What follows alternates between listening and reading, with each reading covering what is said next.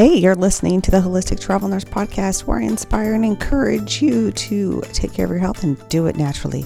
This episode is about your spiritual health. If I am not talking about your spiritual health, then I'm not doing my job because we're um, we are more than just um, we are spirit, mind, body, and soul. And so I'm going to talk about your spirit. and in the days um, as now or as 2022 as this is being recorded, I see so much of God's revealing things to me about where we are at in prophetic words of the Bible. And so this one's about prophetic words. And these are different things. I just want to, like, I was talking to a friend, and so this is kind of put out for my friend of all the little things and clip and things that I've been listening to to combine where my mind is and what we're seeing. And so I'm going to start this and play um, Revelations 6 in the King James Version. So Here's this Revelation 6. And I saw when the Lamb opened one of the seals. And I heard, as it were, the noise of thunder, one of the four beasts saying, Come and see. And I saw, and behold, a white horse, and he that sat on him had a bow, and a crown was given unto him. And he went forth conquering and to conquer. And when he had opened the second seal, I heard the second beast say, Come and see. And there went out another horse that was red, and power was given to him that sat thereon to take peace from the earth, and that they should kill one another. And there was given unto him a great sword. And when he had opened the third seal, I heard the third beast say, Come and see. And I beheld, and lo, a black horse, and he that sat on him had a pair of balances in his hand. And I heard a voice in the midst of the four beasts say, A measure of wheat for a penny, and three measures of barley for a penny, and see thou hurt not the oil and the wine. And when he had opened the fourth seal, I heard the voice of the fourth beast say, Come and see. And I looked, and behold, a pale horse, and his name that sat on him was Death. And hell followed with him. And power was given unto them over the fourth part of the earth, to kill with sword, and with hunger, and with death, and with the beast of the earth. And when he had opened the fifth seal, I saw under the altar the souls of them that were slain for the word of God, and for the testimony which they held. And they cried with a loud voice, saying, How long, O Lord, holy and true, dost thou not judge and avenge our blood on them that dwell on the earth? And white robes were given unto every one of them. And it was said unto them, that they should rest yet for a little season until their fellow servants also and their brethren, that should be killed as they were, should be fulfilled. And I beheld when he had opened the sixth seal, and lo, there was a great earthquake, and the sun became black as sackcloth of hair, and the moon became as blood, and the stars of heaven fell unto the earth, even as a fig tree casteth her untimely figs when she is shaken of a mighty wind and the heaven departed as a scroll when it was rolled together, and every mountain and island were moved out of their places, and the kings of the earth, and the great men, and the rich men, and the chief captains, and the mighty men, and every bondman, and every freeman hid themselves in the dens and in the rocks of the mountains, and said to the mountains and rocks, Fall on us, and hide us from the face of him that sitteth on the throne, and from the wrath of the Lamb. For the great day of his wrath is come, and who shall be able to stand?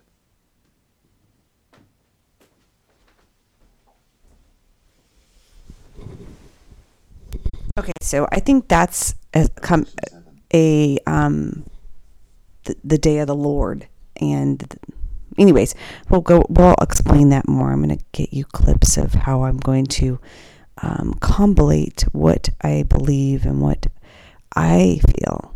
Um, you test whoops, text your faith and um, you ask God to reveal the biblical truth. Um, so there was a table I wanted you to hear a little bit about, and I'm going to find the video. So just be with me here while I find this. Um, sometimes I think I have the clips right ready for you, and then sometimes it just they go off. Okay, let's see. This is one of them. This is Dr. Doug Hamp. Hey. We're going to go through some of this in the beginning. All right. I, I believe uh, that. I understand that, but I mean, well, let's say within that that small window of time there, but we're not talking the entire tribulation. We're talking just the time when the Lord returns and we have Armageddon and all that stuff. I believe, yeah, I believe the three and a half years is in this age prior to that seventh day, Okay. and then and then as day six ends, you know, you've got all the typology about the day six. As that day 6 Mhm. ends, then we begin that seventh day, and again, it's wonderful. I, you know, I believe that's when the resurrection occurs, and I believe there's that ten day period Mm-hmm. for those who have not taken the mark and worshiped the image of the beast to actually repent prior Mm. to judgment day, if you will. Yeah. I mean, don't hold out for that, anybody. That's I'm not advocating, Right. you know, not placing your faith in, in Yeshua until you get to the very, very, very end of this age. Yeah. But that's what I believe. hmm Um, so, sort of like a second chance. So, Makes sense. Yeah. So it's a day of the Lord or a day of the Lord. It's I, and I look at it as a day, but it's a one thousand year day. It's it's it's what most of Christianity calls the millennium from Revelation twenty, where it's mentioned six times.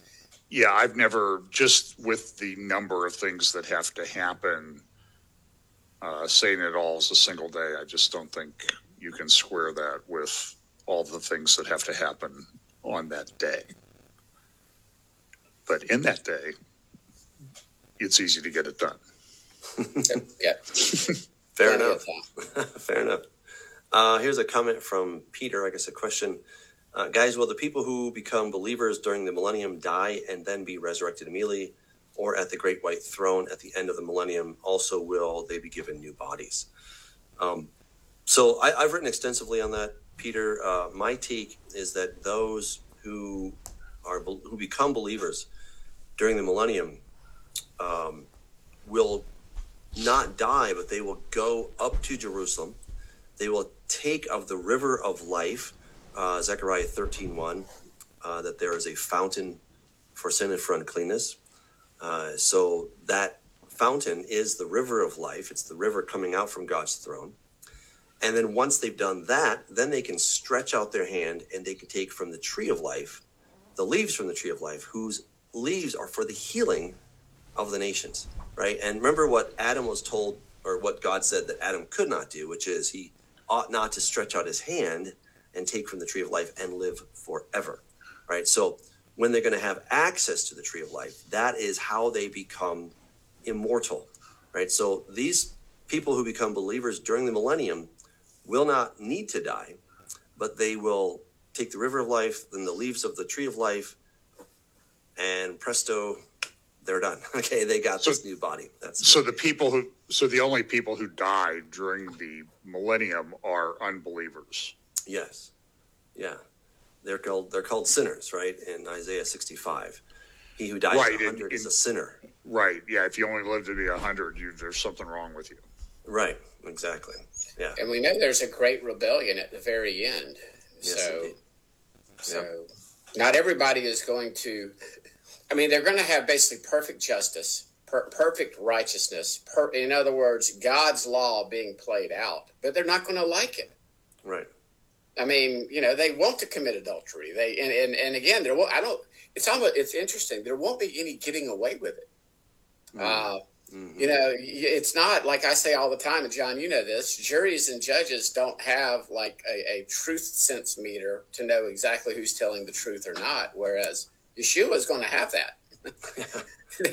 you know, and and and, you, and I, I do believe that the res, that the bride will be ruling and reigning with him at that time. I'm not saying that we're going to be up to that level of of being able to see into another person's uh, mind, soul, or spirit, but but we're it's we're definitely going to be extra dimensional, extra dimensional beings. So I'm assuming our understanding, our wisdom, our you know, we will be helping him rule and reign during that time. And Curtis and Michael did an interesting series on the oh, Great White Throne Judgment and how that rebellion might be sort of a, from a jealousy standpoint, not only against the king, but also against his queen, his bride. So it was a very intriguing uh, look at the millennium and what happens at the Great White Throne Judgment. I'll put it that way. Very cool. Uh, Joel Blackford has a comment. Thank you, Joel. Appreciate it. He says, I don't think Russia and Ukraine are specifically in the Bible, specifically the present day war. Maybe ethnos, epi ethnos, or basilia, epi basilia. So that's people against people or kingdom against kingdom. Uh, but that would be a general reference. Um, thoughts on that, guys? John, you go first this time. I, can you put the comment back up, Doug? Yeah. Yeah.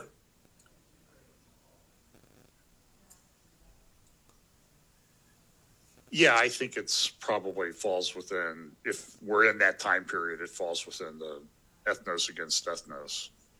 I mean, it's clearly, this is an ethnic thing that's going on right mm-hmm. now. I mean, that, you know, the atrocities against the Russians and now the Russians returning the favor, so to speak. So, um, I think that ethnos versus ethnos is clearly in play there. It also kind of makes it also makes kind of the interesting thing. This is just a thought I had the other day, a random thought. Uh, you know, when I'm driving around and I don't have time to write things down, but then I remember them later. Um, you know the. So I'm just going to say let's let's say that Russia is the Magog of this Gog Magog thing. You know, one of the reasons that he's gone into Ukraine is to protect ethnic speaking, ethnic Russian speaking people and what other country has a huge percentage of Russian ethnic, ethnic Russian speaking people? And that would be Israel. So, I mean, is, is that, is, is he going to, if he's, if this is the paradigm, is that a reason why he's going to go into Israel in the end to rescue his Russian speaking brethren? Just a thought I had the other day. That would be very ironic because I know. they went they went out of Russia because they weren't exactly welcome there. I know You that. know? so, yeah, I mean, okay, that's interesting. Yeah, I, Well, yeah, I I'm mean, trying to, I, you know, I don't profess to know how Putin thinks, so. sure. And, and I don't know. I mean, again, I've never really studied the, the Table of the Nations as far as, you know, done a deep dive scholarly study into that and, and whether or not the nations were scattered uh, that far north up into Russia and up into Ukraine. But I wouldn't necessarily doubt it that there were those nations that, that, that, you know, it, would it would be an interesting study. Same, same thing for Asia. There's no way they're left out of the equation. Uh, I mean, you've got China, India, uh, Japan, the Indonesian islands. Uh, so, I, you know, I, when I when God said He scattered them all over the earth, the seventy nations, I, I believe Him. Uh, we may not be able to identify Russia as a specific Magog or something like that, but but if we're in the end times right now, in the end of this age, then there's no doubt Russia and China and Europe and you know Africa and South America and Australia and everybody's in play. So that's that's sort of my non-opinion opinion on it. It's everybody, so, so they could certainly be in play, no doubt. Very cool. I got Uh, this one. is from. Uh, Oh, okay, did. go ahead. Was- Um, okay. yeah. Okay, then we're going to go break it from that. And I thought we are going to Okay, this so guy. Did you guys see what the World Health Organization did recently? So we I've got to share this with you guys. I posted it to the community wall. So there are three things to 2024 that are critically important. It's so if you hadn't if you haven't had a chance to go to my community wall I wanted to share three things for today's video. First, the World Health Organization has essentially come out and declared that the mark of the beast will be instituted worldwide by 2024. Let me say that again. The World Health Organization over this past week has essentially declared that the mark of the beast will be implemented and completed completed by 2024 i'm going to say it again. I'll say it a third time. So i'm hey jesus when he said something to make a point he would say verily verily. If he was really serious he would say verily verily verily. Okay. The world health organization last week you know it, it was meeting on this pandemic treaty it met from May 22 to May 26. I'm going to read the article and you can decide for yourself. Their goal, now, I would claim that their goal has largely turned into reality. Their goal is to have the mark of the beast, and this is what I believe will be the mark of the beast. Now, you can say you're wrong. Um, I, I look, I look for your perspective. I believe distinctly this is the mark of the beast. I believe this will be the Revelation 13 mark of the beast. Now, what is out there right now is not the mark of the beast. But what I believe is what they're talking about will be the mark of the beast, which, yeah, thank you, Thomas. It's the QR code. It's the QR code.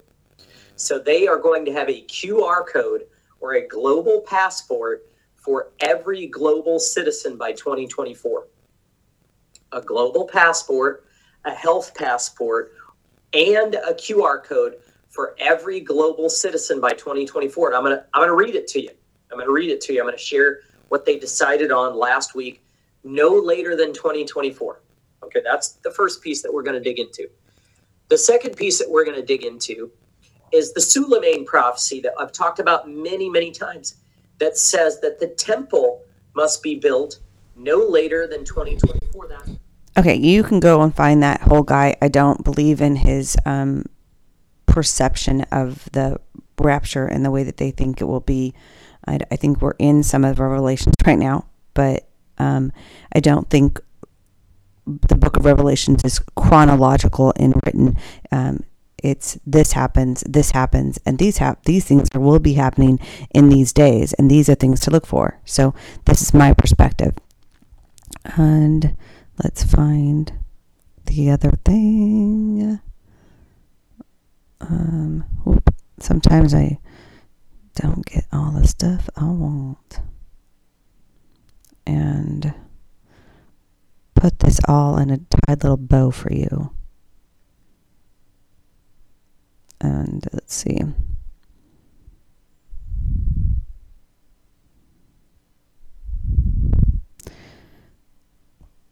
Um, bombshell shelter, okay? I want you to hear this. Tonight in Tel Aviv, images that change everything in an escalation that has already spiraled so fast.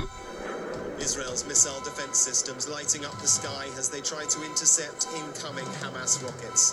130 of them were fired from Gaza in one barrage. Flights at the international airport were urgently suspended and diverted. Hamas said it was a specific target and on the streets injured Israelis, which, for Israel, will move this conflict onto a different level. What's confusing is that in Israel, uh, if you guys are watching the, the news from Israel, everything is happening in Gaza. All the problems. Mainly Gaza, Gaza, Gaza, and then sometimes some terror wave in Jerusalem and the rest. But the actual problem is here the strategic threat is from here. Intelligence indicates that in addition to 100,000 short range rockets, Hezbollah now has Syrian Scuds that can strike 435 miles into Israeli territory. The terror group even allegedly has several kinds of ballistic missiles with 155 mile ranges, and Iranian Zilzals capable of striking 124 miles away. This deadly arsenal is stashed just over Israel's northern border, and it's making defense officials very nervous. As an organization right now in Israel, one of our priorities is to understand the road ahead in terms of Israel's security and then to respond based on the realities and to begin to set in place a broad scale strategy that is going to serve Israel and serve specifically northern Israel on, on the Lebanese and Syrian borders in the time of conflict and war for the preservation of life in the, mix, in the midst of the next round of hostilities. The first phase of that broad campaign that's going to be many years ahead of us, that's going to have many facets and expressions, the first phase of it is what we're calling the bomb shelter campaign. This is, at its core, at the most simple level, is rehabilitating residential private bomb shelters in the city of Kiryat Shmona which will be the center of the next round of rocket and missile fire from Lebanon and from Syria.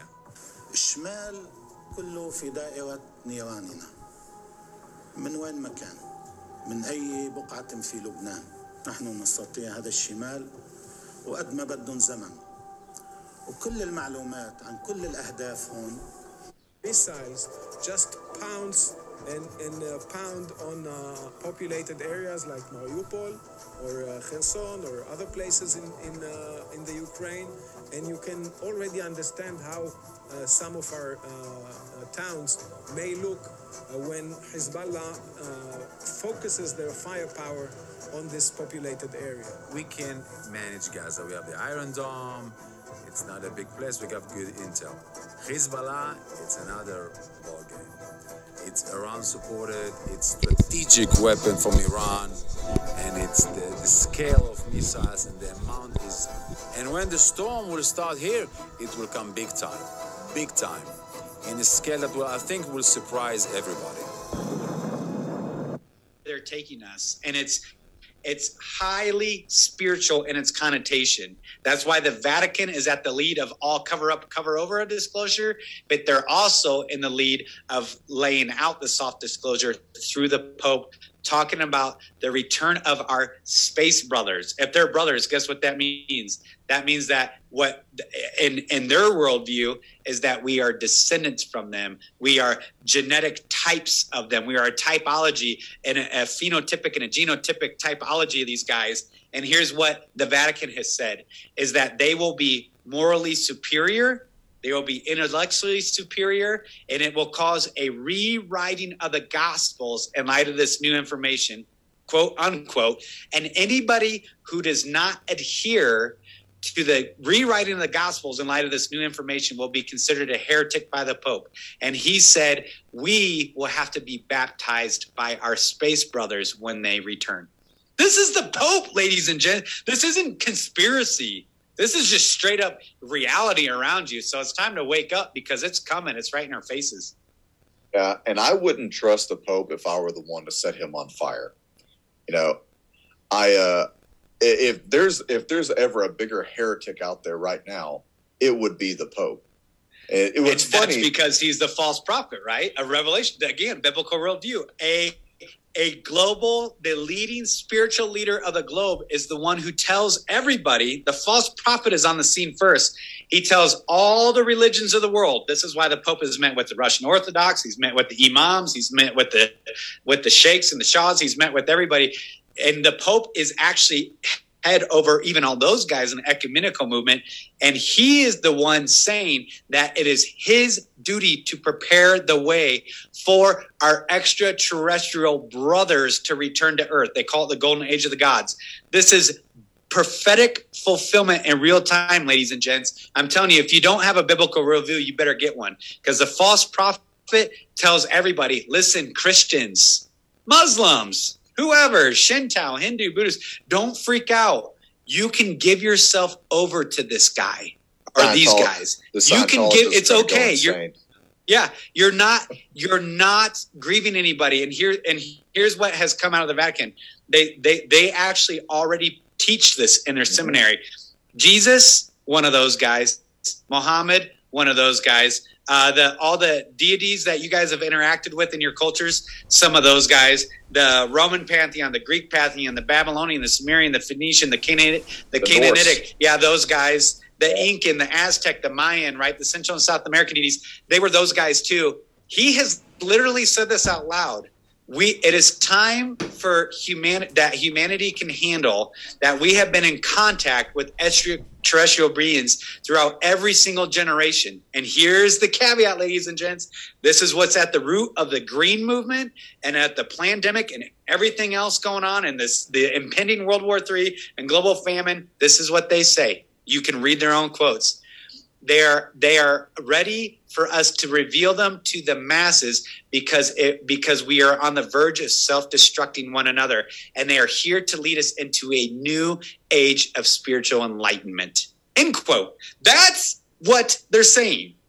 And that's where all this is going. So order out of chaos their order out of the chaos is you form it and you terraform the earth with a global collective conscious of a traumatic event so that you can receive the possibility of these guys coming to usher in peace and security. Oh my goodness, that's prophetic fulfillment. Scriptures literally said he will deceive the Antichrist in place of Christ, descending from the clouds. This sounds very extraterrestrial, doesn't it?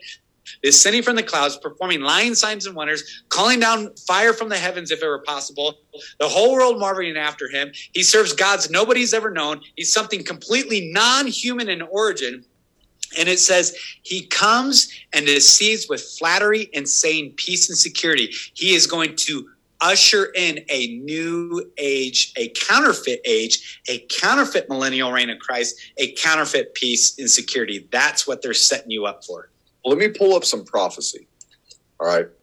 So we're going to talk about a little bit of prophecy, and it's from Isaiah, and it falls into the purview of disclosure, let's just say.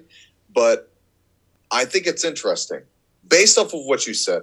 Uh, Derek and Sharon Gilbert, uh, two of my most favorite people when it when it comes to eschatology review. Uh, their whole Revelation Friday breakdown is, I think, one of the best things I've ever watched when it comes to studying eschatology.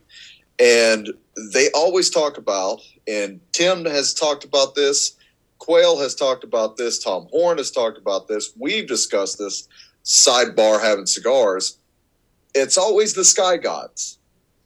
It's always the the the celestial beings, the the sky children, or you know we're the descendants of the sky gods. They came down. They seeded the planet. All of almost every native american tribe has a similar story. Almost every native tribe from mexico all the way down to argentina has the same story. And every single civilization out there has a very similar story.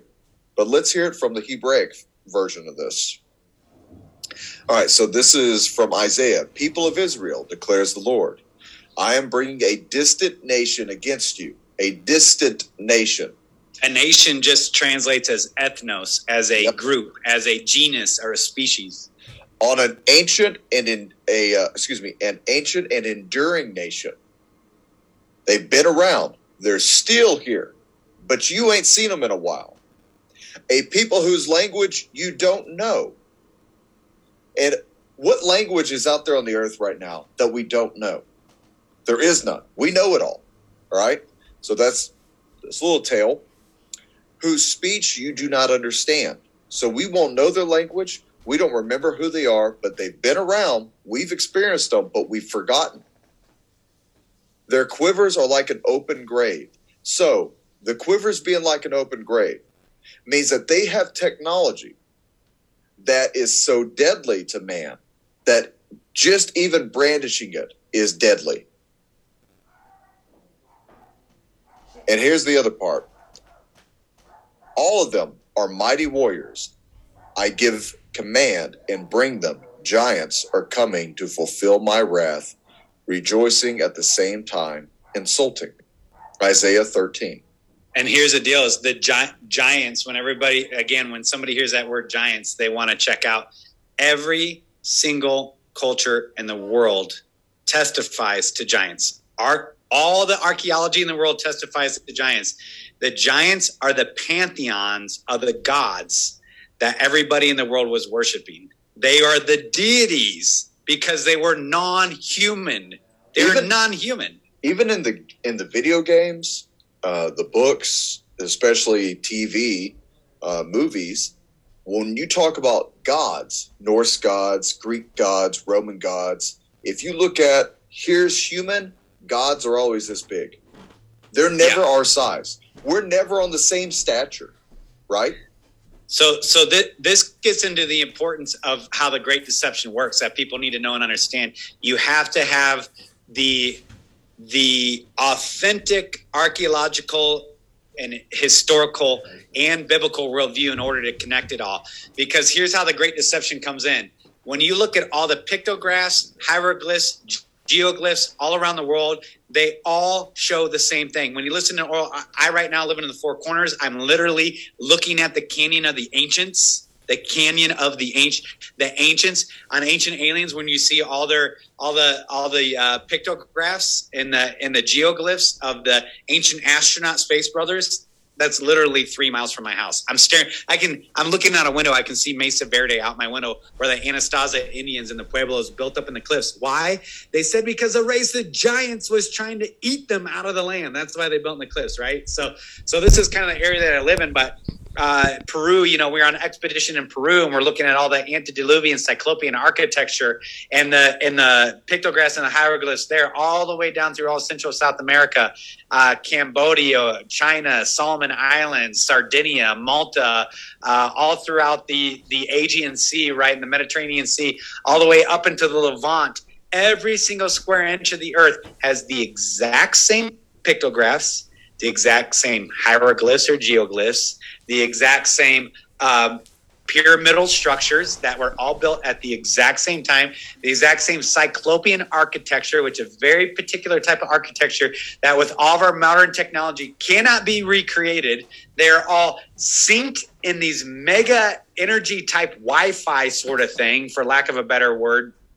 And every single culture in the world says, those guys built it. Those guys built it. Those guys built it. So this is why it's important because this disclosure is going to use the historicity and the archaeology and the oral traditions and even our Bible and other ancient texts, authenticated texts, to deceive and manipulate and pervert reality and say, see, those guys have always been here with us. They've always been interacting with our leaders and now we're about ready to self-destruct. This is what all the carbon green movement is is like depopulation agenda because we're we're such a terrible wicked inferior pathetic race. We need transhumanism. We need to eradicate you know 7 billion of the 8.2 billion. We need to bring in transhumanism. And these guys again i'm pointing for those who can't see these guys are going to lead us into the new age of aquarius that's yep. what all this is centered on is this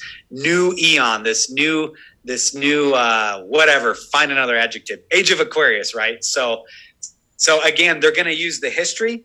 They're going to use the the cryptic stuff. They're going to use the government. They're going to use the Vatican. They're going to use the media. They're going to use every single thing to literally shatter your paradigm of everything you've ever known in a single moment, in a single hour, everything you've ever known is going to be flipped upside down. So even in the nationalarchives.gov, and I recently went over this, uh, I think in episode two of this UFO series, uh, you mentioned Aquarius. We've talked about that a couple times off air. And I was like, Aquarius, why does that sound so damn familiar?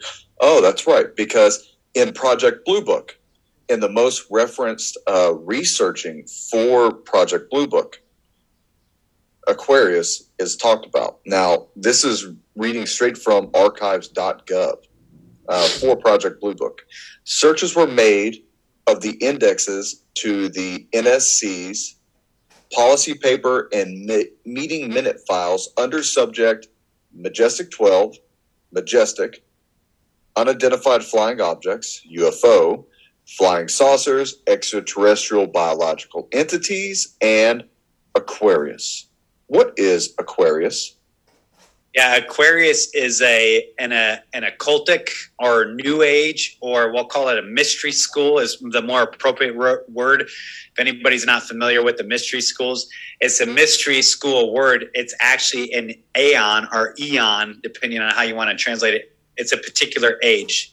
And when the age of Aquarius occurs, which by the way, President Trump was the first president elected in the age of Aquarius. Everything about him was surrounded about uh, by this Aquarian thing, which is why all the language that Trump constantly see. If you don't understand the mystery schools, you'll miss it.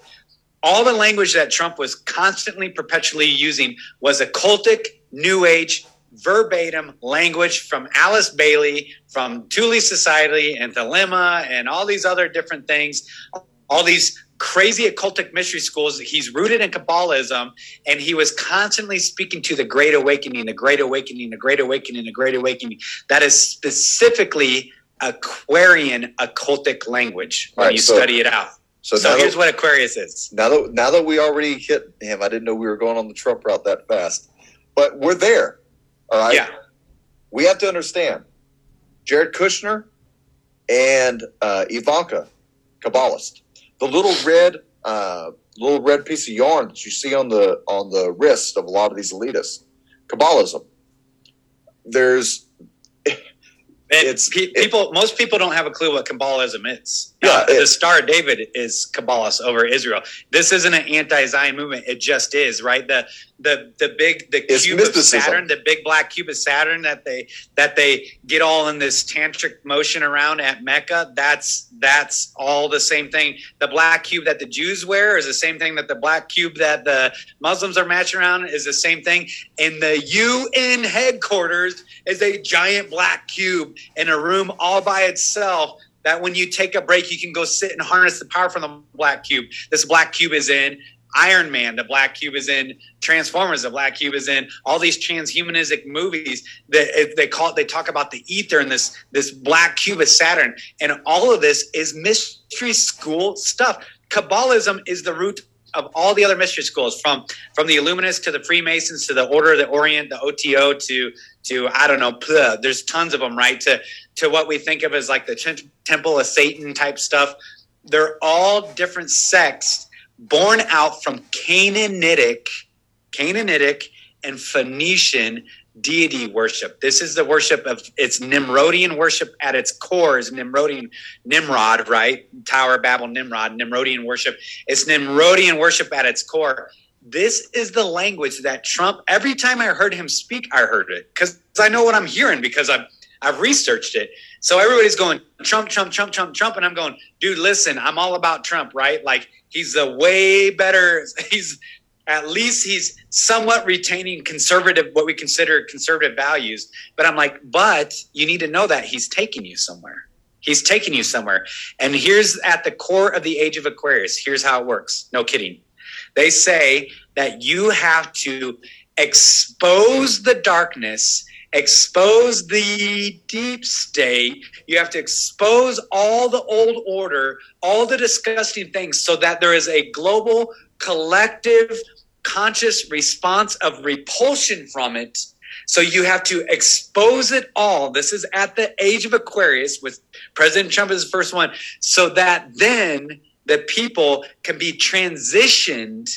This is a tra- it's it's a re- it's a counterfeit revelation. John on the island of Patmos got the revelation of Christ. This is a con- counterfeit unveiling of a new age, an awakening. No kidding is the language of the career.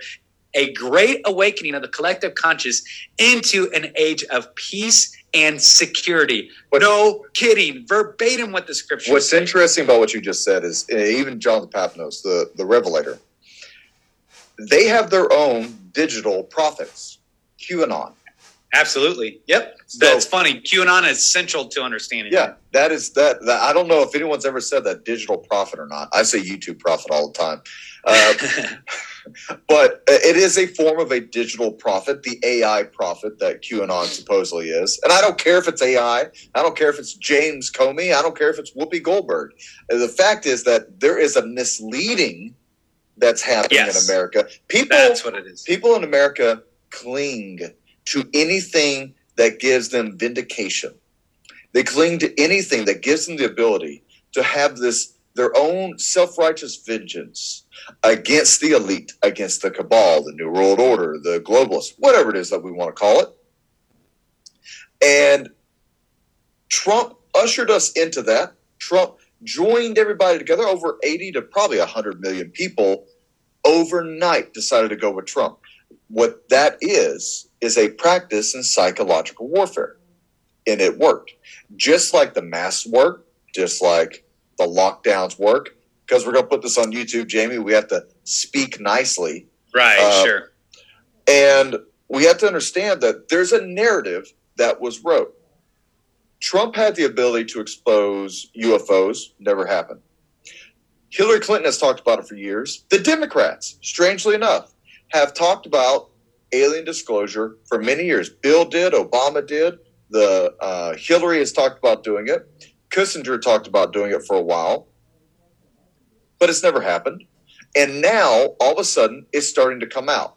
And I, I was talking with uh, Dave Hodges the other day about this, and I was like, you know, man, you know what would be really interesting is that if we get the alien disclosure right before World War III and the American Civil War and the next viral outbreak, the economy burning down, people are uh, what are they saying now that we're we're in a food crisis, all these bad things, very prophetic, very prophetic things. Now, I'm not saying prophecies unfilled, you know, or is being fulfilled left and right, but there are very prophetic things. But all of a sudden, before we hit the nuclear kill myself and my neighbor button, something comes out of the sky or something manifests itself. But here's another question Does it have to come out of the sky? Can it come out of the ocean? Look at what happened with the TikTok video. The TikTok or the Tic Tac, TikTok, Tic Tac, the Tic Tac video for that UFO with the Navy pilots. It was a USO, not a UFO. It was submerged, come out of the water, and then resubmerged itself. So, well, that, that's that's an interesting interesting point because they have uh, talked about the great earthquakes that are coming that are going to resurrect, like uh, uh, you know, um, Atlantis, not Thule, Lemuria, and Atlantis, and stuff like that are going to come, and we'll see these super cities, these super structures that our technology today can't even remotely touch. You know, and then you also have with um, uh, Project Bluebeam, they field tested Project Bluebeam. And anybody's not familiar with that, this is a, a, a terrestrial and extraterrestrial space based uh, platforms with technology that they can do these holographic projections that are beyond 4K quality 3D holographic projections in the sky. And they can also utilize it's called the voice of God technology. So it actually has a very particular ELF, extremely low frequency waveform that they can communicate to you telepathically. No kiddingly, this is a done deal. We've been using it against terrorists because Muslims receive they they operate a lot in dreams and visions. We've been fielding the voice of god technology for about the last 20 years in real time. If anybody remembers the the uh, navy shipyard shooting where the guy went in with the shotgun and blasted a couple people if you remember what he had inscribed on his shotgun he said this is my elf weapon and everybody was making fun of him. He was working on elf voice to god technology and they turned it on him because he started talking about it. There was three different police reports filed where he said they're using technology against me. They're speaking through my walls and they're putting thoughts in my mind. My employers are tormenting me. Make them stop.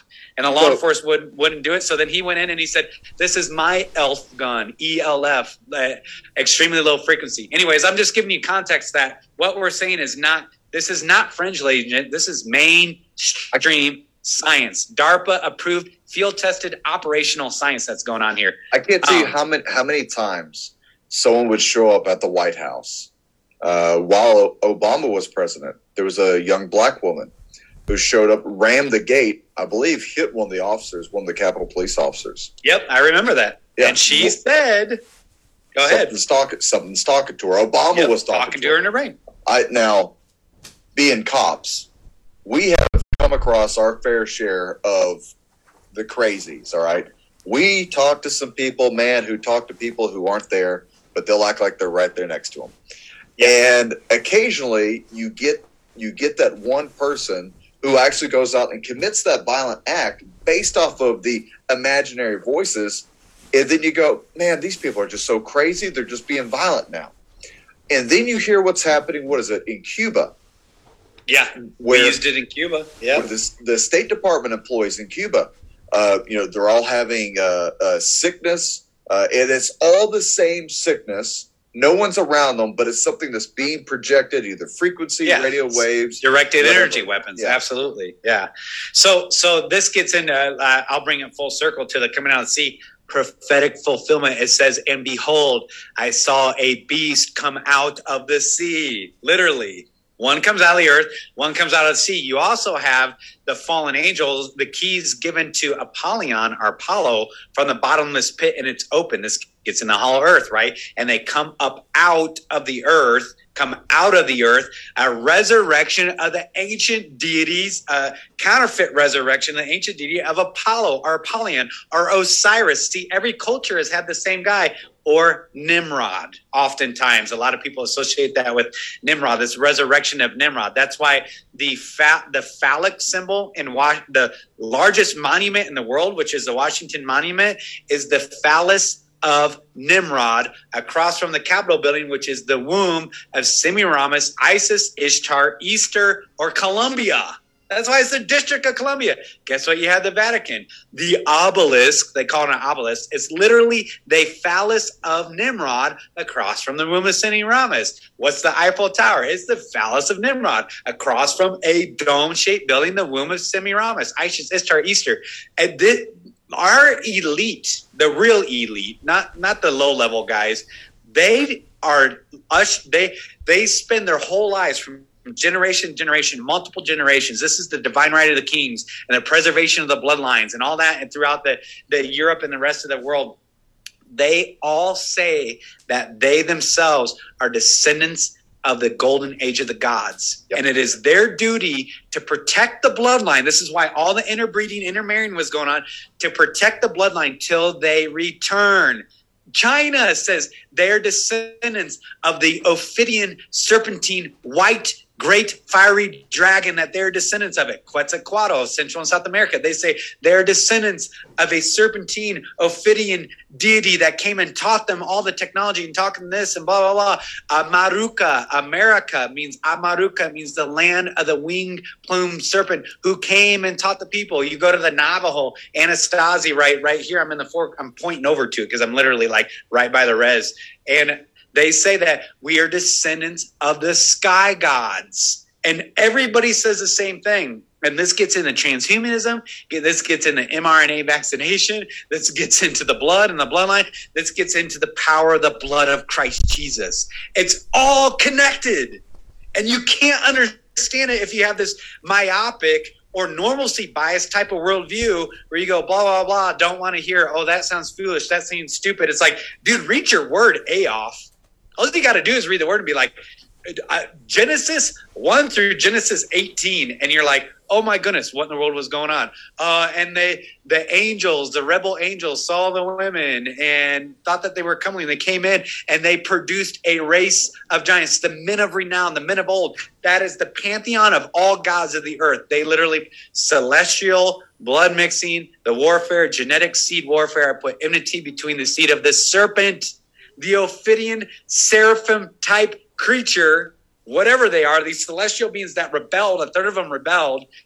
I will put enmity, warfare, bitter rancor between those guys and their offspring and between the seed of the woman and her offspring. And that seed, because Christ is going to come through the seed of humanity and redeem all humanity, is going to cr- crush your head, and all he'll do is bruise his heel. Like yeah. this is the this is the mega picture of why disclosure has value. Not only does it have value, it is central, central to the great deception of not only the earth, but the falling away and the abandonment of the faith of Christians.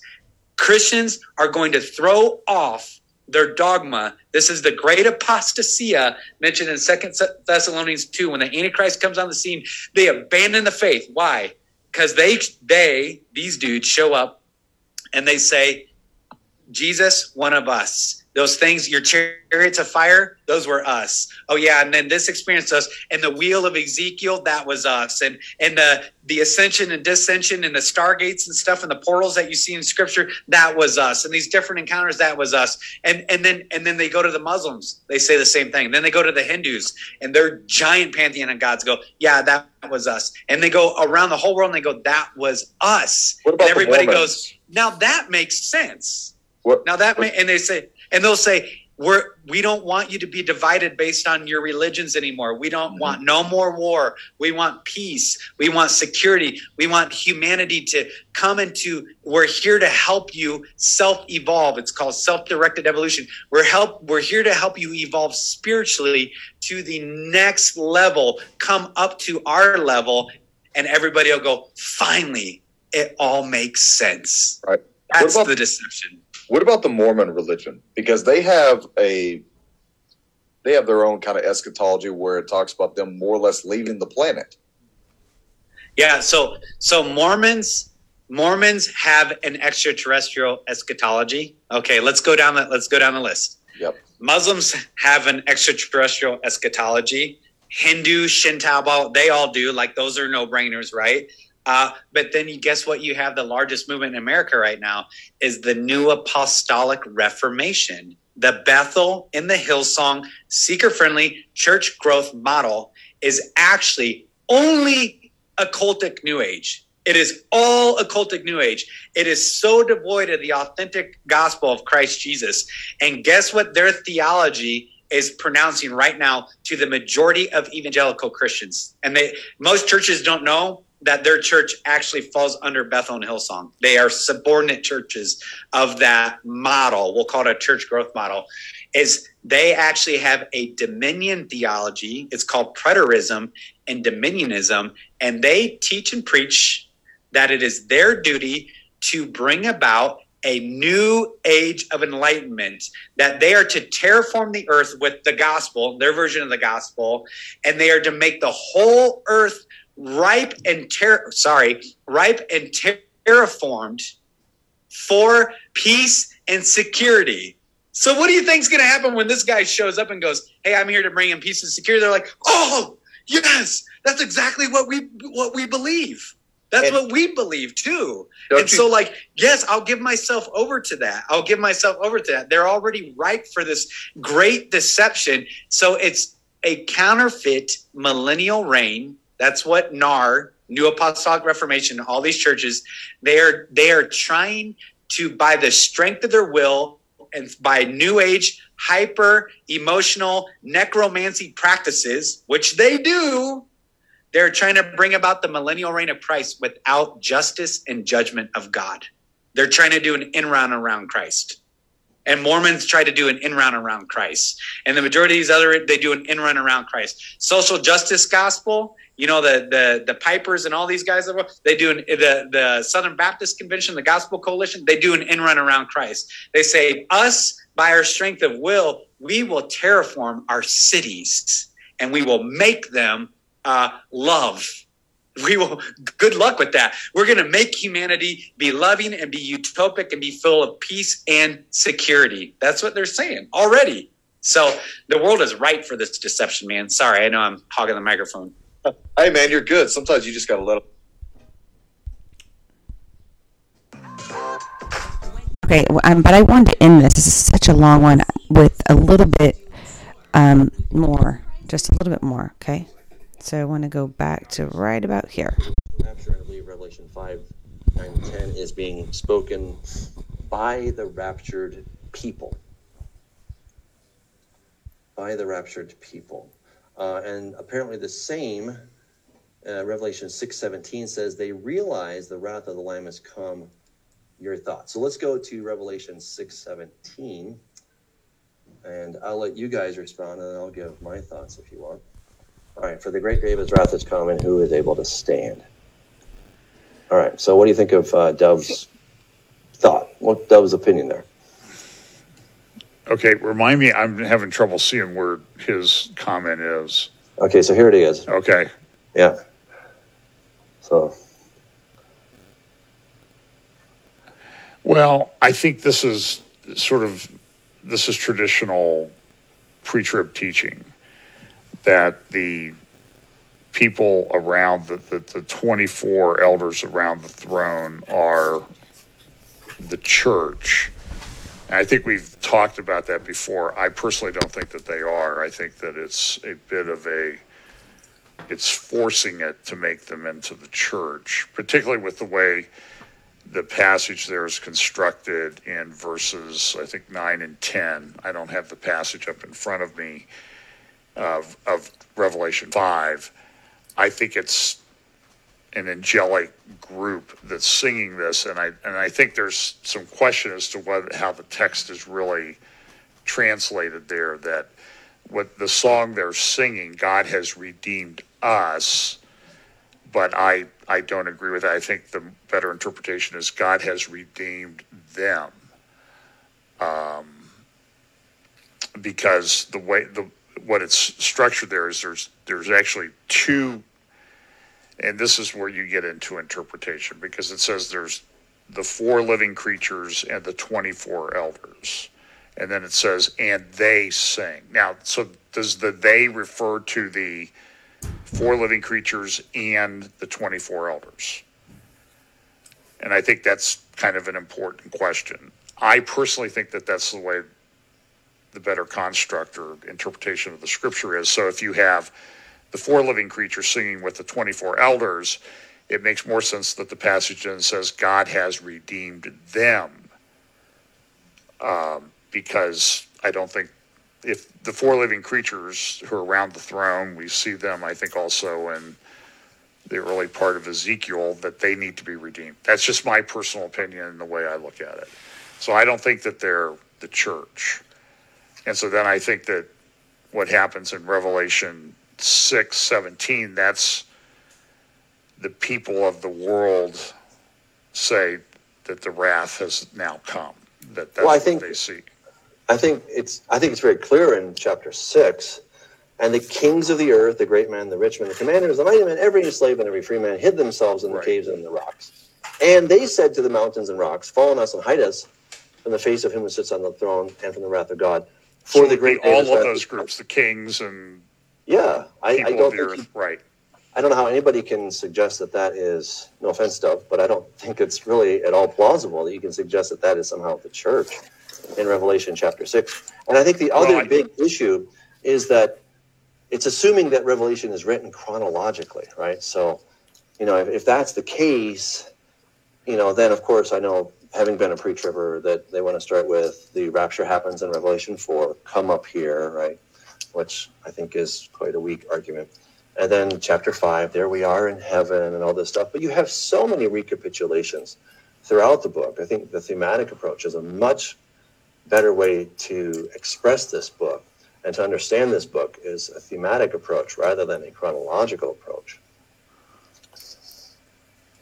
So, um, all right. Um, very cool. Uh, we have a question from Lois. Uh, Lois says, Is this not after the thousand years? Revelation 11 15, seventh angel sounded, and there were great voices in heaven saying, The kingdoms of this world have become the kingdoms of our Lord. He shall reign forever. Uh, Lois, not in my opinion. Uh, you know, after the thousand years, we really don't see reference to the thousand years until Revelation chapter 20. So, um, really from chapter 4 until chapter 19, uh, even 4 is a little bit of a kind of I don't know. It doesn't- seem to fit into the to the general flow of the tribulation, but especially chapters six through nineteen, especially those. I'm not contesting four and five necessarily, but I'm just saying, especially six and nineteen through nineteen. Those are all the events of the tribulation, and again, they're not written in chronological order. Right. So in the in chapter six, all the seals. That's the that's the full gambit of this of this seven year period of this you know the the time when the two witnesses come and then we have the great tribulation that follows um, and we see that in revelation chapter 6 when all the tough guys of planet earth who are fighting against god say as they run into the caves and in the rocks they say fall on us and hide us from the wrath of him who sits on the throne and from the lamb for the day of his great wrath is come and who can stand right so they're peeing their pants because they know that this is it, that the, the, the gig is up and they are in big trouble, right? And so that is the end of the, the tribulation. Well, Jesus has to clean up and, and definitely kick some butt. There's no question about that.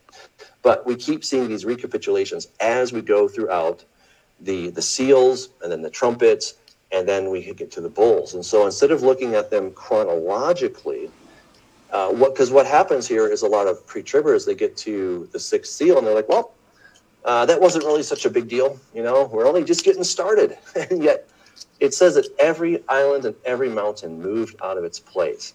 That's a big deal. I happen to live in the Rocky Mountains. If all the Rocky Mountains move, I think we're all in very big, big trouble. So I think the thousand years comes much later. Any thoughts, guys? All right. Yeah, I think that um, what um, the the people who hold to a pre-trib view try to do is to make all of the seals the wrath of the Lamb, and it's just sort of like uh, they're just in, in Rev- I think that the way they teach it, at least as if I recall correctly, is that you know when when the sixth seal happens, they're like, oh yeah, this has been wrath all along. That's sort of what they're saying there, and I I just don't think that the text really supports that. Yeah, I would uh, would tend to agree with that. Um, so here's a comment from Brother Joel. He says immediately after the the tzara, after the tribulation of those days, the shemesh, the sun will be darkened, the the um, lavana won't give us light. It should be the yareach. Not sure we got lavana, and the kochavim will fall from the shemaim. He's got an Ashkenazi accent. I'll forgive him for that. And the powers of heaven will be shaken. Um, so again, Joel, I appreciate how you see it. What I would suggest is that Jesus is summarizing, and I think that we already saw in Joel th- uh, 231, where it says that the sun, moon, and the stars will be darkened before the coming of the day of the Lord. So I see the day of the Lord as the day when Jesus comes back. That is the day when he's going to kick butt. And so these things have already happened. And I think we saw that quite clearly in Revelation chapter 9, where you have the bottomless pit is opened by this fallen star, and smoke arose out of the pit, like the smoke out of a great furnace. So the sun and the air were darkened because of the smoke of the pit.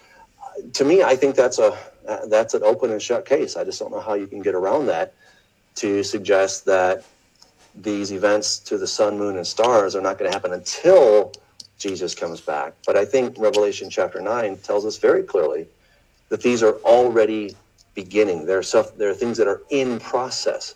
And I think one of the things that we, the, the traps that we tend to fall into is that we kind of see things as kind of bullet points because that's how it's laid out. But once we put it into real action, you know, and put it into a book, and that's what I've been working on for a couple, number of years now, um, into a, a story form, you've got to see these things as not punctiliar events, but as processes that are happening over time, right? And and things don't just happen instantaneously, but they take time. They may happen quickly, but they still take time to occur.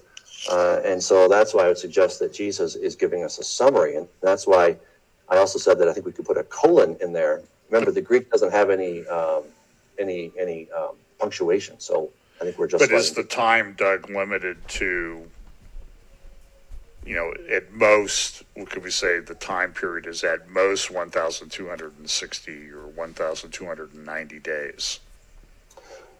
Yeah, I think so. I think I think the uh, the abyss is going to open at around the midpoint of the of the seven Daniel seventieth week. Uh, you know, it may be a little bit after that, but it's around the midpoint being the abomination of desolation. Yeah, I would I'd say that it probably happens shortly thereafter. Okay. You know, Yeah, I, I think there's a tendency that we have have had some of us as we've worked through this to kind of to make everything sequential, like everything in the first seal happens, you know, and then the second seal opens, then everything in the second seal happens, as opposed to them sort of unfolding together over time, mm-hmm. which is the Yeah. way I look have looked at it for some time. If you look at that, the fourth seal, and it encompasses everything from the first three seals. You just it, it adds death. It is death, but it has the pestilence, it has the war, and it has the uh, the famine from the first three. So, right. so it's just it's just building on each other, and that fourth one kind of encompasses the first three actually. So I think I think it'll, I think they're going to steamroll on top of one another. So Well, I, I know that we've had different discussions about you know who are the uh, who are the riders and that stuff. My my perspective is that um, the first four seals, the four four riders, those are those are the majority of the events of the tribulation, and then the fifth seal gives us a snapshot into all these these souls that are under the altar, and then the sixth seal gives us the the end game. Right, this is when um, Jesus is going to rip open the sky like a scroll, and uh, every island and mountain is going to be moved out of its place. Same exact language that we see in Revelation chapter 16, talking about the um, the bulls there. So it's the same exact language. And then, of course, the seventh seal is when it's all over and there's silence in heaven because it's over. Uh, that that's my perspective on that. And so then you just have to understand, you know, where do these uh, the trumpets and the various bulls fit in there? And I do think there is a, a an, an increase um, an intensification uh, as you go through and you see the trumpets. You know, the, the trumpets happens in thirds, right? A lot of a lot of times. Then you get to the the bowls, and then you have a, a full blast, and that's where again we see that that expansion, this in this increasing of these judgments is happening over time, and I think that's something we have to take into consideration. So. Um, uh, here's a, a, comment from Hawkeye. Uh, Revelation 12 is the third woe. The fifth seal is the second woe, and the correction is actually it's the first woe. So, um, I think so. I, I have to. I have to, have to see what the second woe is because the fifth seal. The fifth seal is um, when Matt 24 Go ahead. I'm trying to undo these things. Okay. Uh, Scott? Uh, no, I was just going to say the fifth seal is, is talking about the souls up under the altar. So I just I wasn't sure what the second woe was talking about. I I look at the fifth seal as, as a correlation to, to trumpets, uh, the resurrection, uh, which I believe occur, occurs on the future Yom Yom Teruah. The fifth, fifth seal. Yeah, and the and the fifth seal is correlates to the fifth feast. Okay. And six six six seal to day of you know Yom Kippurim, Day of Atonement, and then obviously Sukkot. So. Okay. Okay. So theme, a very thematic view. Of course, I didn't come up with myself. I kind of uh, heard Lisa's teaching on it and tested it out. That's sort of how I've arrived at that same same thematic view, just more tied to the feast, I guess. Very more. Um, Matthew 24 says the fifth angel comes after the rapture. So, how does that darken the moon to blood as in the day of the Lord? Um, I think there's a fair amount of assumptions in that statement. Um, I don't think angel comes after the rapture. I think that's quite an assumption. Um, and as far as the, the moon uh, and the sun darkening. I think I already explained that in Revelation chapter 9. We're told why those are going to darken, right? It's going to darken because that star that has fallen from heaven is going to open the abyss and a lot of smoke is going to come out. And Joel 231 even tells us that this is going to happen before the day of the Lord. Right? So again, when Jesus is summarizing in Matthew 24, he's not saying that, you know, here comes the Son of Man, and then the sun and moon get dark, but rather in, in that day of this great tribulation, these are the things that are happening. The sun grows dark, the moon grows, you know, turns to blood, etc., and you don't see the stars. Right? These are events that are happening in the time of the tribulation. And again, he's giving us a summary statement there versus a, you know, here's what comes next kind of thing. Yep. And uh, people take different scriptures from the Bible all over to make their point for pre-trib, and um, I used to believe pre-trib. I do not anymore. If you just go read contextually those chapters that they talk about this, you don't get that on. You don't get that same conclusion on your own um, without somebody actually saying that. So, with that said, we'll listen to a little this guy who believes in the rapture. Um, it'd be an awesome thing, but we're gonna um, listen to this. Is sorry, this is a long one, but this has got so much content that needs to be covered.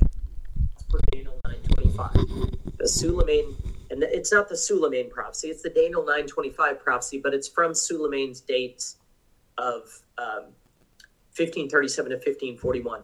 That would, I believe, proclaim that the temple can be built no later, and I'm talking completed, no later than twenty twenty four. And you're like, what What are you getting at here, B? We're, we're going to talk about that. And then I want you to remember that the the the second North American solar eclipse will happen across the United States on April 8th, 2024.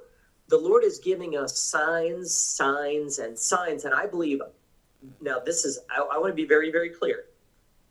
This is my perspective. This is, this is my perspective. I can absolutely be wrong. Okay. This is, this is Barry's perspective that all three of these things I believe will happen during the tribulation. The solar eclipse, which completes the X across the United States, the QR code and the global health passport in 2024, and the prophecy completion no later than 2024. If that's true, okay, if if if we're correct here, if this speculation is correct, and 2024 is tribulation time frame for those things. The temple the mark of the beast and this solar eclipse which i believe marks per genesis 1.14 signs and seasons. I give the sun moon and stars for signs and seasons genesis 1.14 okay? We're not looking up for no reason. Jesus told us to look up for our redemption draws nigh and genesis says that i give the sun moon and stars for signs and seasons then that solar eclipse is marking a completion of judgment across the united states during the tribulation period during the tribulation period that means in the spring of 2024 the tribulation will be an ongoing event. Ongoing event. Okay? So I want you to step back. How are we not in the tribulation right this moment is what he doesn't does not answer. So we'll go back to Jamie and finish this off off with Jamie. So I just want to like finish it off with this one and then sorry for it being super long. It's got a little loud. You know, here's here's my thing. Here's a problem with a lot of these discussions, okay? And I've been a fan of this for years, watching guys like you and many others come out. We talk about alien disclosure, we talk about the UFOs and the cryptids and all this other crazy stuff. What do we do when it's all actually finally done with? Here's the disclosure. The president said it. Everybody agrees upon it. Everyone's baptizing each other in alien hats at church. What is it that the Christian, the actual God fearing Christian, now needs to start doing? In my mind, now we have approached another, another uh, next series of events and narratives because I've been on this for a long time. That eventually it will be the new age Christian church that will hunt down and kill anyone who are actual, true, faithful followers of Jesus. That is your Antichrist army. Yep. Because they believe he is the Christ. They believe he is the Messiah. Whether or not Yes. he came from the stars, the sea, or just manifested right there in front of the third temple. The the this is what's so dangerous with man-made dogma and false doctrines that don't follow the actual biblical narrative. This thing that I carry around constantly that I could probably hammer a nail with.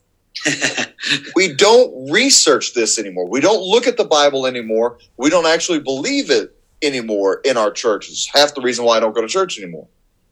But they'll believe the next set of dogma. They'll believe the next set of people.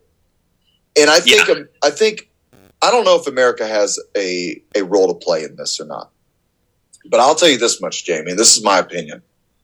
People are going to be shocked when two witnesses come to Israel and they start raining down hellfire and brimstone and causing storms that no one can stop to the point that the whole world begs for the Antichrist to kill them. Yep. Why is it? Because I mean, if if we know, and this is this is the part, Jamie, that eh, I find interesting. We all have access to the same Bibles. You all have the ability through common sense in your damn eyes to be able to read the Bible from Genesis to Revelation to know what's going to happen. You know, two witnesses are coming. You know, so is the false prophet. You know, so is the Antichrist. But people are going to be given over through this deception. And this great deception has to be the catalyst, or excuse me, there has to be a catalyst for the great deception. Uh, war, famine, all that stuff that Jesus Yeah. has talked about. Yeah, it is. It, it the the deception and disclosure does not come till after the the uh, global traumatic event. It's the only way. Where this is actually this is actually written into the age of Aquarius as well too. Here's what's fascinating about this Aquarian age, this occultic eon that they're leading everybody into, is what you said about who what's going to happen to the Christians is they will be systematically per, the authentic Christians they will be systematically persecuted because if they do not go along with this new revelation, this progression, this self-directed evolution of the species, they will be the holdouts of the old world order and they will be associated with the tyranny and the lawlessness and the licentiousness and the destruction from the greed and the and the wars and the bloodshed and the selfishness and the narcissism of the old world order. They will be associated with it. The christians who will not come under the new system will be seen as supporters of the old system. They will be seen as giving their allegiance to the wicked tyrants that just got overthrown. And they will be seen as anti-freedom. They will be anti-freedom. They will be anti-progress. And that's why you see in the end times narrative is the wholesale slaughter of authentic christians. Wholesale slaughter. Because they are a stumbling block to the progress and the peace and the security of humanity and of the evolution of the species. So that's again like when when you see all these. I mean, it's in light of new information, right? So I'm not being disparaging at all. When you see all, all these old school eschatology teachers, they always teach it through the same very sanitized lens of a global leader who is well spoken, who just unifies everybody like in a United Nations type of scenario. And it's like, no way, dude. There's no way. Uh, like, like Obama was the most globally significant leader in human history because he's demonically charged, and he still had nonstop opposition. Yet most of the world, quote unquote, marveled after him. He's not just a man. Look at all the attributes of the Antichrist. He is non human. And again, when we say extraterrestrial, you have to picture, think of the like, like, think of what Adam and Eve must have looked like in the garden. Can you imagine the physique, the perfection of the body? devoid of the entropy and the curse of the sin and death in the body. Could you imagine the stature the strength the beauty? They would be they would be awesome. You would be full of awe looking at them.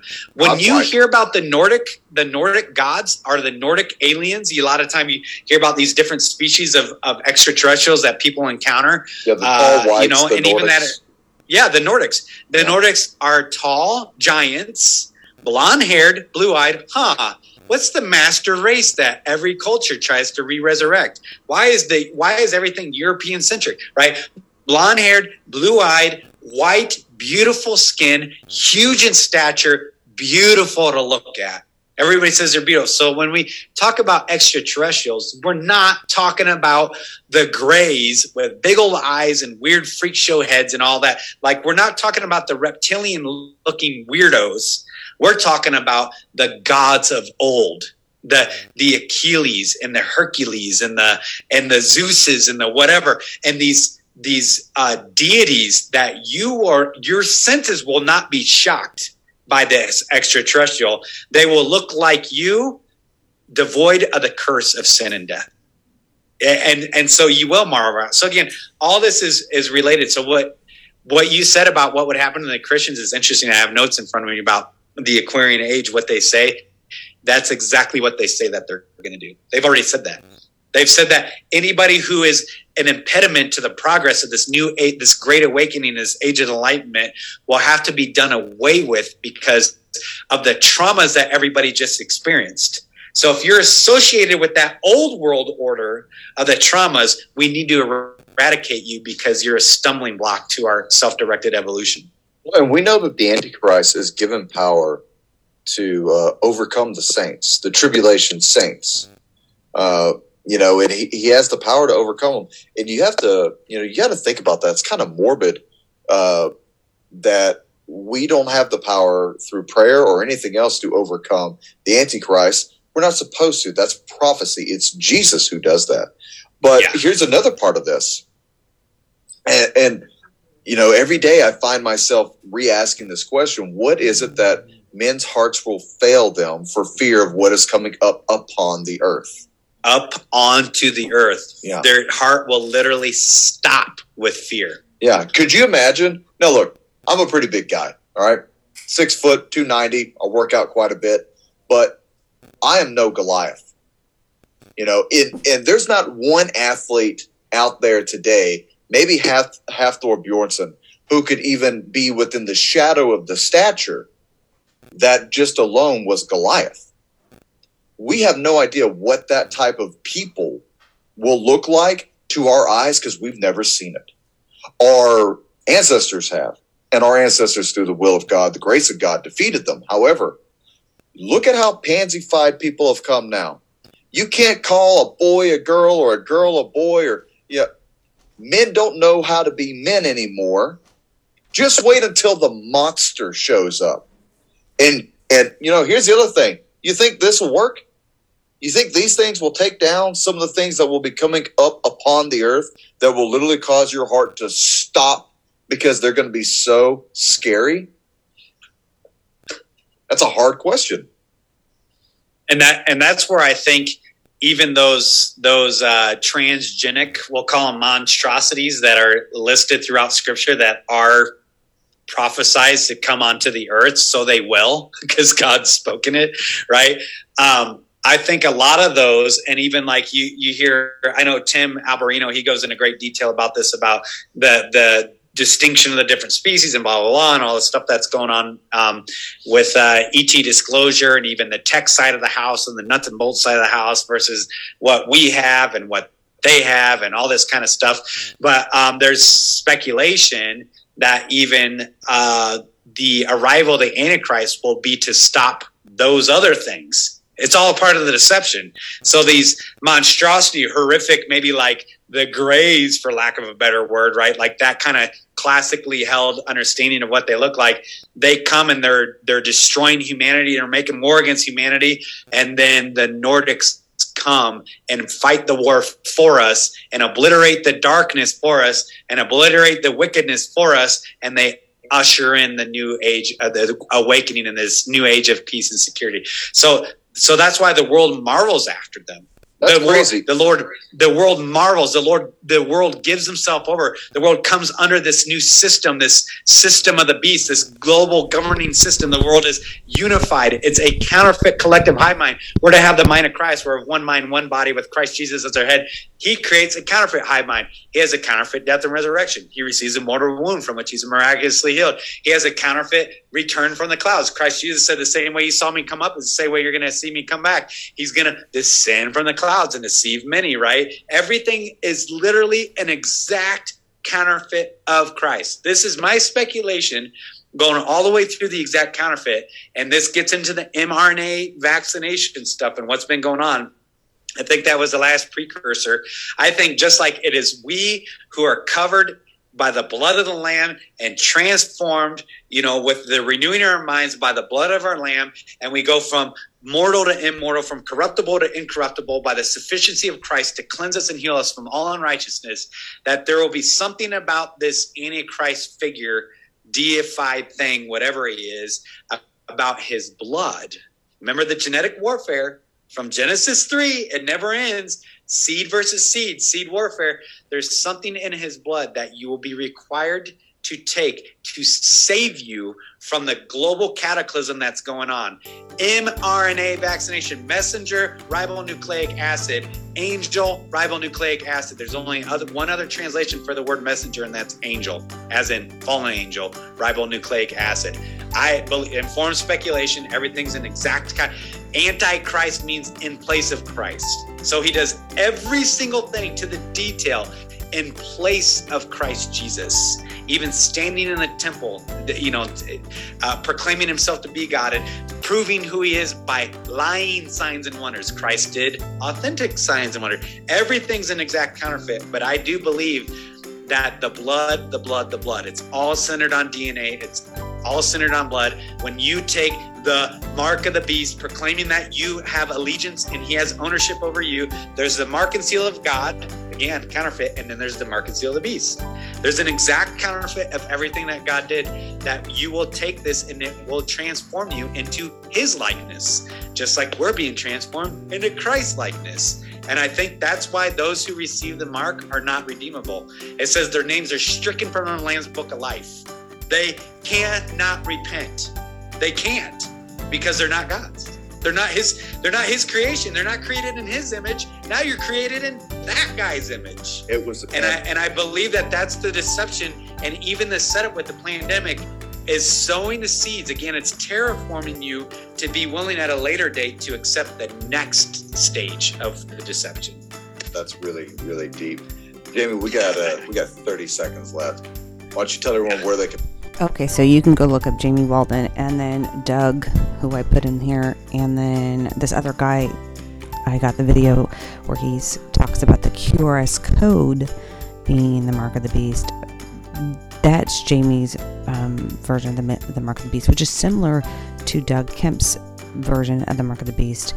Um, and then to what you see right now is this all precursors to things to come and um, I don't know about you, but I feel like in their same situation with them, where I've just gone to churches and been so disappointed in the theology that is being taught that I don't stay.